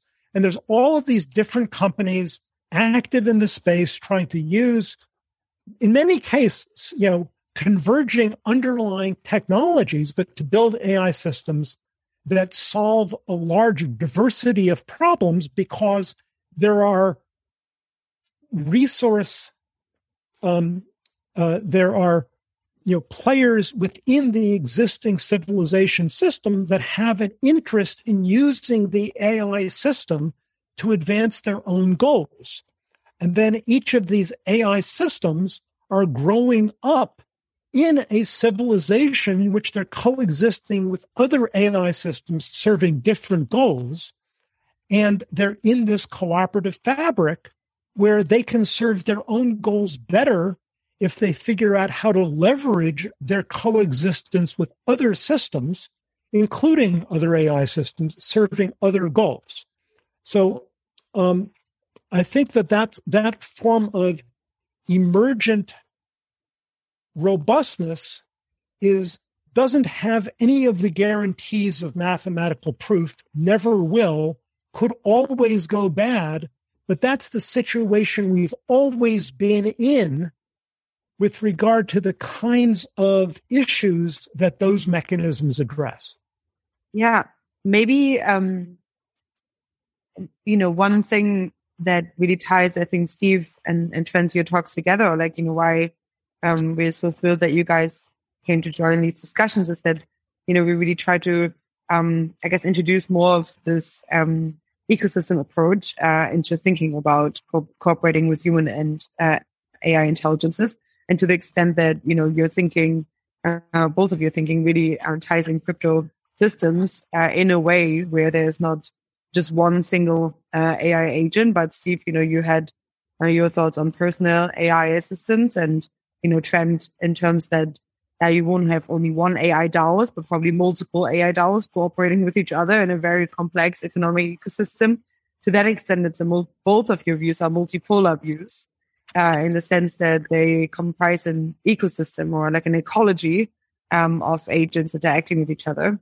Um, and, you know, I think, Mark, what I would love to hear from you a little bit, I think that, you know, the agoric um, papers are still so relevant these days. Whenever I look at them, I, I almost, I think they've been like pretty, yeah, almost uh, terrifyingly kind of like accurate as the, I think, and, and to this point. And, you know, obviously you co-authored them with Eric Drexler together. I shared them here in the chat, but one of them is on markets and com- computation. And perhaps you just want to say a few words about how you see cooperation between humans and computing entities in this paper, because it has a very pretty market driven approach. And then, you know, we can maybe talk also a bit about like how even thinking has evolved since then or something. But I think it would be interesting to just hear your take on this because they were published a while back and they're still terrifyingly relevant. Yeah, the um, yeah they were published in 1988, uh, and uh, I was very glad that uh, I got into the paper to mention that the work on them, the work on these ideas, actually started in '83. Uh, so a nice long pedigree. Um, the but yeah, the the the orientation of the paper is very much that these systems, these these computational systems, uh, you know, back then it was, you know, before the web, before, uh, uh, eh, before, I mean, there was something called the internet back then, or, or you know, evolving out of the ARPANET, um, but it didn't have anything of the character we associate with the internet these days.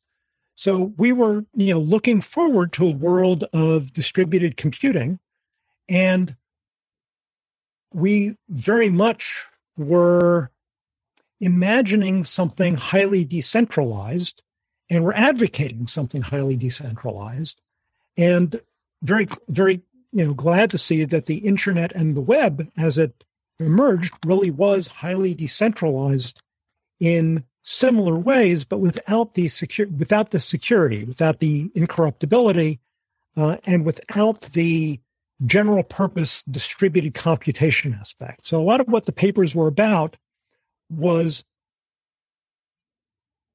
enabling general purpose distributed computation among mutually suspicious entities where the cooperation could be as intimate and as production as productive uh, as we currently see in engineered systems among benign entities. So, uh, I'm you know I'm, I'm projecting forward with with regard to uh, the better ways we've come up with of explaining this over the years. But um, the Frederick Hayek uh, says that uh, the central problem of economics is to explain plan coordination, to explain how it is that separately formulated plans, plans formed by separate agents in pursuit of separate goals, where they're forming these plans mostly in ignorance of each other, that these plans then unfold in a world in which they're composed with other plans that um, that they didn't know about when the plan was formulated. Nevertheless, the plans tend to mesh well.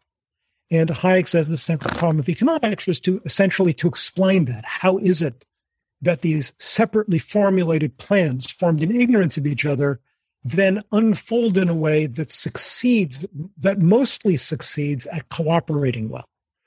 Uh, and our insight is that that's also, also sort of the central problem of software engineering.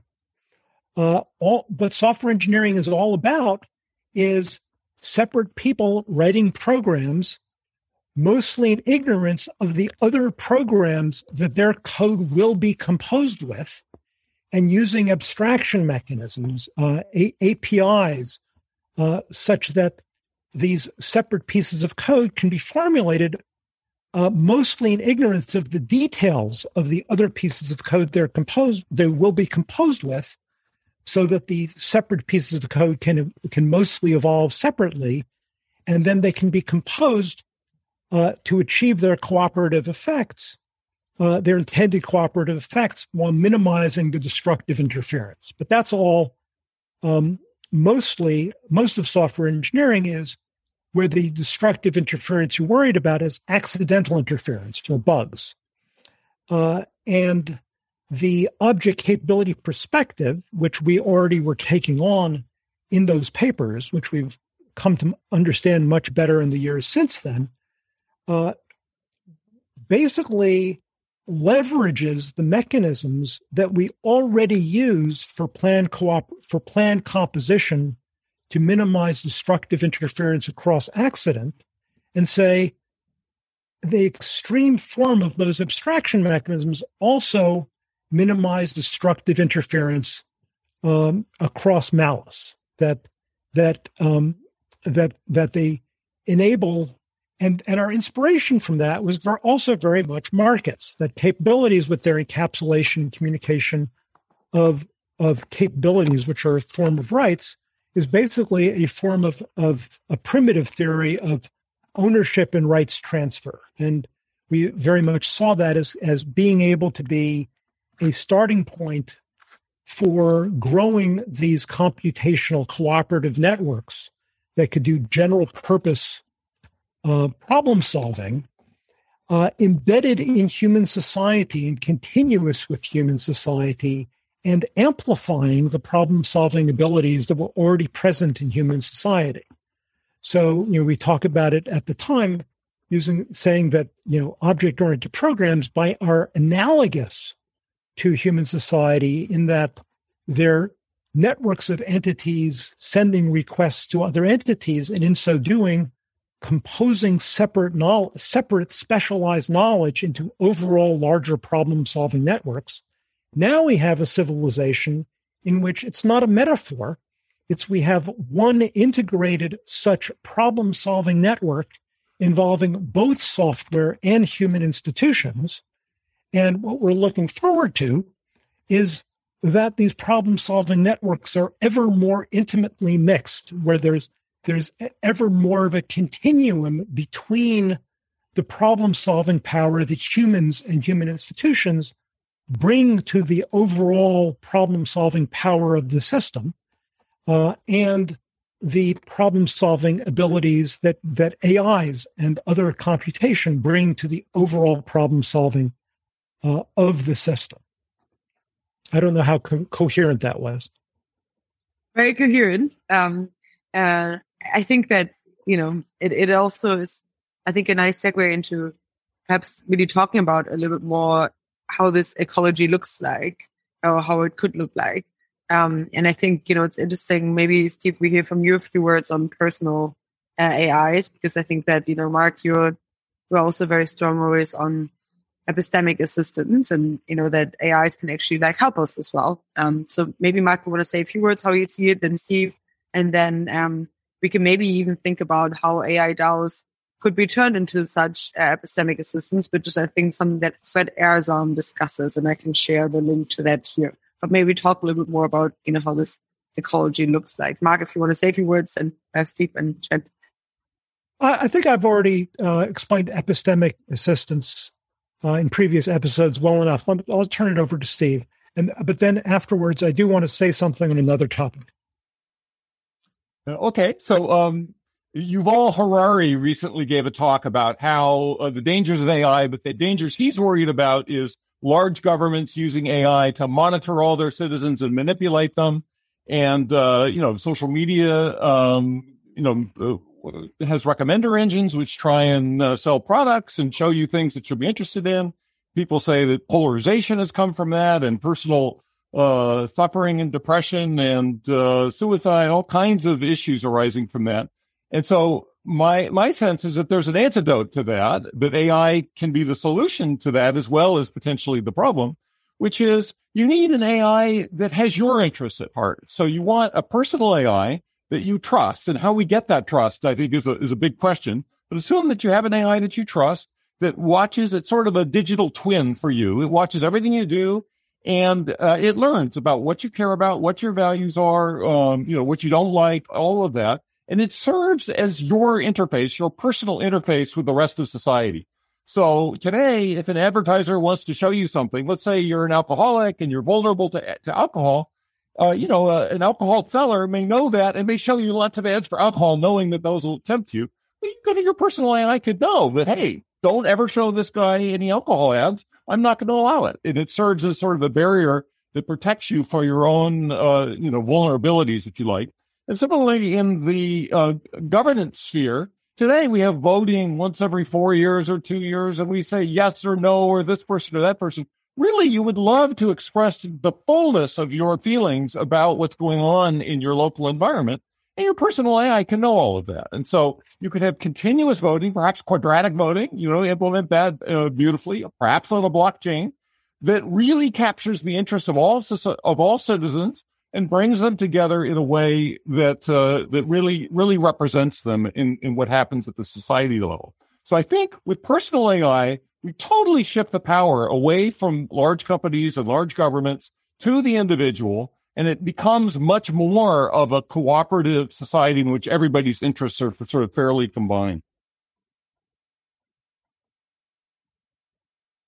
Wonderful. That's uh, I think a pretty pretty quick uh, intro into this. Um, maybe Trent, I'd love to hear from you. You know, do you see any kind of, um, yeah, any way in which AI DAOs could be, you know, have, have relevance to, uh, uh, to personal AIs? I know that you, for example, commented also on Fred Ehrsam's piece on blockchain based machine learning marketplaces. So I'm uh, assuming maybe you have some thoughts.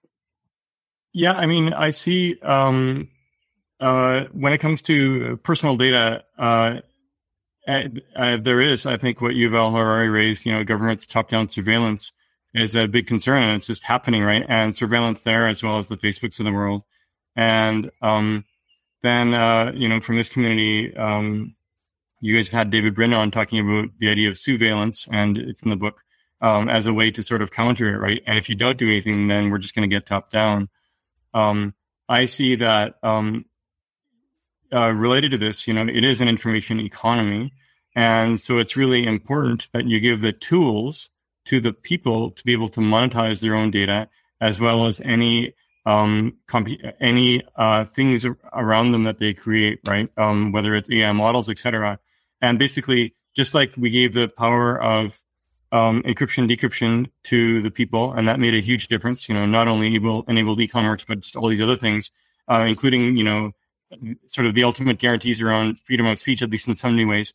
I see that it's also really important to give um, tools to people for managing their personal data. So think like Google Drive, but fully crypto secure, where you know when you you can give access to another person simply by sending a token to that other person, right? And and control that with your private key off your hardware wallet, etc. And um, just like you know, I, I work with what you've built. It's uh, it's amazing, right? And it's built on all this research you've done in the past around object capability, etc. Um, Ocean, you know, we we um, humbly carve out a small piece towards uh, uh, you know helping the overall system, which is simply about managing personal data via private keys, etc. And it's designed conceptually to work well with you know the existing blockchain architectures of EVM, et cetera, but then also the one um, um, things like Agoric in the future, right? It's um, and ultimately it's you know just like not your keys, not your Bitcoin, not your keys, not your data. So, and then from that you can have markets um, and sharing of data, all of this. And finally, I don't see it as an either or. You know, Scott McNealy of Sun and probably others have said many times, um, privacy is dead. And I see it actually as a shades of gray, right? When you have fine grained control, when every single human on the planet has fine grained control of what you share with whom and when, then, and really powerful like crypto level tools to do this, um, maintaining state on secure blockchains, etc. That's really powerful. So you, you get the shades of gray in a way that's power to the people. And so that's, you know, part of what we're trying to do with Ocean. And, um, it's, you know, very strong, like it, it has philosophical roots. Um, but hopefully it can help make a difference as part of, you know, the overall picture here, such that, yeah, the people have the power without, you know, giving it full privacy, et cetera, too. Great. Yeah. yeah. Sorry, one final thing too. I think that's maybe useful. So, Steve, um, I love your comment on this. Um, on like what you ha- what you're doing with the, the personal data stuff, um, uh, AI, personal AIs. There's a, a framing that Simon de Rouviere, who's um, one of the you know mad scientists of blockchain and wonderful guy, um, he has this idea. Um, it only exists if it's on the blockchain. So um, you know what is reality? What is perception? Right? Like it's my eyes and my brain are filtering everything that I see, and each of us has their own um, idea of what that is, right? And it's um, all these crazy filters. So each of us has our own world model, etc. But on the blockchain, there is a very stark claim not necessarily truth. Blockchains aren't truth machines; they are claim machines. But so, um, if it only exists if it's on the blockchain, going back to Simon, then rather than saying digital twin, what if the seat of identity is simply the thing on the chain, either you know the private key or the DID or whatever root you want um, around it, and then from that you have these object capabilities, and you have delegate, and one of those, and of course it has the list of resources, just like DID spec has, etc and that list of res- um, or ca- list of capabilities. Um, and among that list of capabilities, it's access control to com- control your meat, bake body, as well as seeing the sensors from your meat bake, bo- meat bake body. And that's kind of hardwired in as this thing. But also then from the blockchain, um, you know, root of identity, it has this personal AI, like you talked about Steve. It has your bank account. It has your different crypto wallets, et cetera, et cetera, et cetera. Right. So, um, it flips it around. You no longer, you know, instead of myself and my digital twin and my car and its digital twin and my pet and its digital twin, you, which turns into this crazy n squared problem of complexity. Instead, everything is interacting on chain and everything has its own resources that happen to exist in the meat bake space. But, you know, meat bake space is not in real life. Meat bake space, there's cyberspace and meat, meat, meat, meat bake space. they're all, you know, part of the same overall space, right? And it only exists if it's on the blockchain. So I'll stop there. But I, th- I found that as a really useful tool to simplify because it takes us away from n squared to n again. Wow, that's really fascinating. Just a quick comment. Um, some of the latest experiments in quantum mechanics show that there's no coherent uh, model of reality that agrees with what all observers see. So it kind of made me think a little bit of that as you were talking about the n squared and how it works. It's very, very interesting perspective. Thanks. Uh, Steve, if you could uh, send a link to the um, to that quantum lack of global coherence, because that's I find it surprising. Uh, but um, uh, in any case, the, the a comment I wanted to make is going back to the contrast between our perspective and a lot of what I see in the literature about AI dangers is that the there's you know that we have genuine uncertainty about hard takeoff versus soft takeoff. Uh, and on that on that I agree with. There's genuine uncertainty. Uh, and you know through pursuit of you know uh, things like uh, Eric Drexler's uh, comprehensive AI services and the way and uh, an observation of how AI naturally grows in the context of competition in the market. Uh, there's things we can do to help push things towards the soft takeoff scenario. The soft takeoff scenario is the one that's very compatible with this notion of an ecosystem of a balance of power between many AI agents doing different things. Um, but there is the possibility of the chain reaction uh, dynamic that leads to the hard takeoff. That's the thing that that you know um, uh, uh, Eliezer Yudkowsky and Nick Bostrom uh, uh, keep returning to, uh, which is there's some one event where the thing goes into recursive self improvement and it suddenly catapults itself to um, to the superhuman ability. And the the thing that I want to bring attention to is their view of how to deal with that danger is to ima- is to say, okay, well, let's say that the hard takeoff is inevitable. That uh, that combined with the uh, the ability of it to do this unitary military takeover means that we're inevitably going to be ruled by by some unitary dictator forever. So we need to dev- to to design a benevolent dictator. That's not their terminology. That's my terminology, but I believe it accurately describes what they're proposing. That we need to describe this. We need to design this utility function, this way for them to operate that's aligned with human behavior. This is their approach to the alignment problem: is to try to figure out uh, and design something that's that's aligned with human behavior, which seems to me to be an, you know, an amazing recapitulation of the central planning fallacy.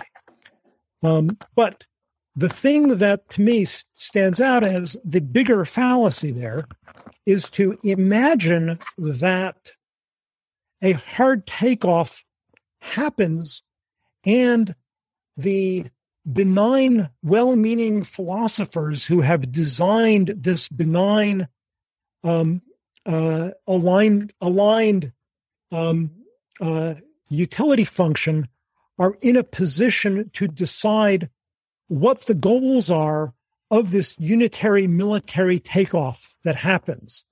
And, you know, when there's a sudden strategic, take, you know, sudden technological breakthrough that leads to a military takeover by a unitary power, it's very unlikely that those of benign intent will be in the position of controlling that. When there's a position of positions of great power attract those who want power. And, and, and, uh, so I think that there is no plausible scenario where a, a hard takeoff happens and because a set of philosophers have designed some aligned way in which it could operate, that it is then operating in that way. Uh, if we imagine that in that scenario, the, the benign philosophers, the well meaning people, are in that degree of control, they have another option, um, which is unlike anthropomorphic intelligence at, in, embodied in a biological creature, code is copyable. It is copyable and distributable simultaneously over the entire world instantaneously. If this technological breakthrough happens in an open manner, then the sudden worldwide distribution of the superintelligence mechanism allows everyone everywhere to use its power to pursue a great variety of different goals rather than to have some imagined agreement on one set of aligned goals. And then that diversity creates the ecosystem where each of those is, is applying its super intelligent mechanism to pursue the different goals that, that each of those copies are set to pursue. Um, so that's a way even to recover from the hard takeoff scenario in the hype in the the weird hypothetical where the well-meaning people are in that degree of influence. And if the hard takeoff happens and well-meaning people are not in that degree uh, not in degree of influence one way or the other then it's pretty much game over. Um, and i think that the more important thing we should all be focused on is to try to arrange for the soft takeoff, is to get to the point that we've got the recursively self improving systems, but where the system that's self improving is not a unitary entity. The system that's self improving is more like a recursive self improving industrial base, right? I mean, uh, chip companies used programs running on high performing chips to design chips. We've got this recursive self improving industrial base, which is why it's it's um, improving at an exponential rate. Why you get hockey stick effects. Um, uh, as humans become less and less of a bottleneck, that recursive self improvement can can can go much, much faster, but it doesn't need to be a unitary entity. It can be a diverse, multi goal industrial ba- base that has this self improving, uh, you know, chain reaction effect and never becomes a unitary goal seeking entity. Wonderful. You tied it back to, uh, I think, to the beginning and the intro of the chapter, really. So it's nice that it comes full circle. Um, uh, Steve and Trent, do you have any final comments? Yeah, so I, I really love today's session. What a wild collection of different things. Um, the takeaway for me is, I mean, in some sense, what we want to do is to enable and empower the good. We can have good stuff happening and to disempower the bad, to prevent the bad things. And the picture I'm starting to see, I see the, the things that we've been talking about primarily, namely cooperative, uh, you know, people interacting with those they want to, doing the things they want to. That leads to a lot of good. Um, I think it's still kind of vulnerable to some of the bad. And so I'm thinking of a kind of a dual thing where we have a kind of governance that is as small as possible, that allows as much good as possible to happen while pruning off all the disaster, you know, existential risk kind of stuff. So sort of existential risk with existential hope in one package. That's what I would love to see. And so uh, I thought today's discussion really uh, helped me a lot in that. So thank you. Yeah, um, I found a, a, really great conversation. Thank you very much to have me as part of this. And I, I, learned a lot from you, Steve, in your presentation. Thank you very much. And Mark, everything that you shared and, and the great questions from all the others too. So thank you very much. It was a really fun discussion. Um, uh, and I guess my takeaway is it feels like we haven't quite arrived at a great solution yet to towards you know minimizing the risk of um, AI is taking over, whether it's you know via it's a good idea, you know, down one path to towards um, soft AI takeoff. And at the same time, you know, we have to watch for, um, you know, Bitcoin style paperclip maximizers sneaking up from behind as well. And at the same time, um, we have to also maybe start to reframe, you know, what does it mean to be human, right? Um, so I think actually we should seriously consider that. Um, but overall, I, I think it was a wonderful discussion, and uh, thank you once again for um, allowing me to be part of it. Thank you. Thank you both so, so much for joining. I thought it was like, yeah, super inspiring and definitely had like some ex risk and ex hope uh, aspects in it. Um, uh, I just posted the Gitcoin bounty in here. So if you now think that there's, you have specific ways in which you can want to improve on the chapter, there's a bounty for that. And I welcome you to uh, make use of it. That's like our way of being able to reward you a little bit for the amazing ideas that you bring us in these meetings.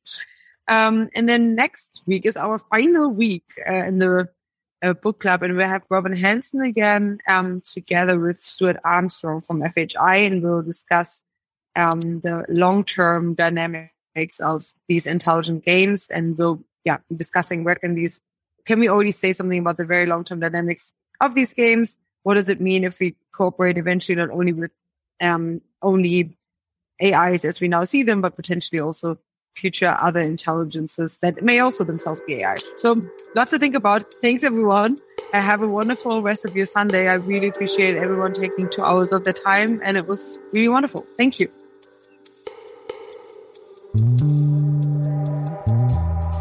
Did this conversation pique your interest? Maybe it even inspired a bit of existential hope about the future in you. Search for Foresight Institute on YouTube or Twitter to stay up to date, or visit foresight.org to learn more, subscribe to our newsletter, and join our efforts. We are entirely funded by your donations, so please support us if you like what we do. Thank you so much for listening.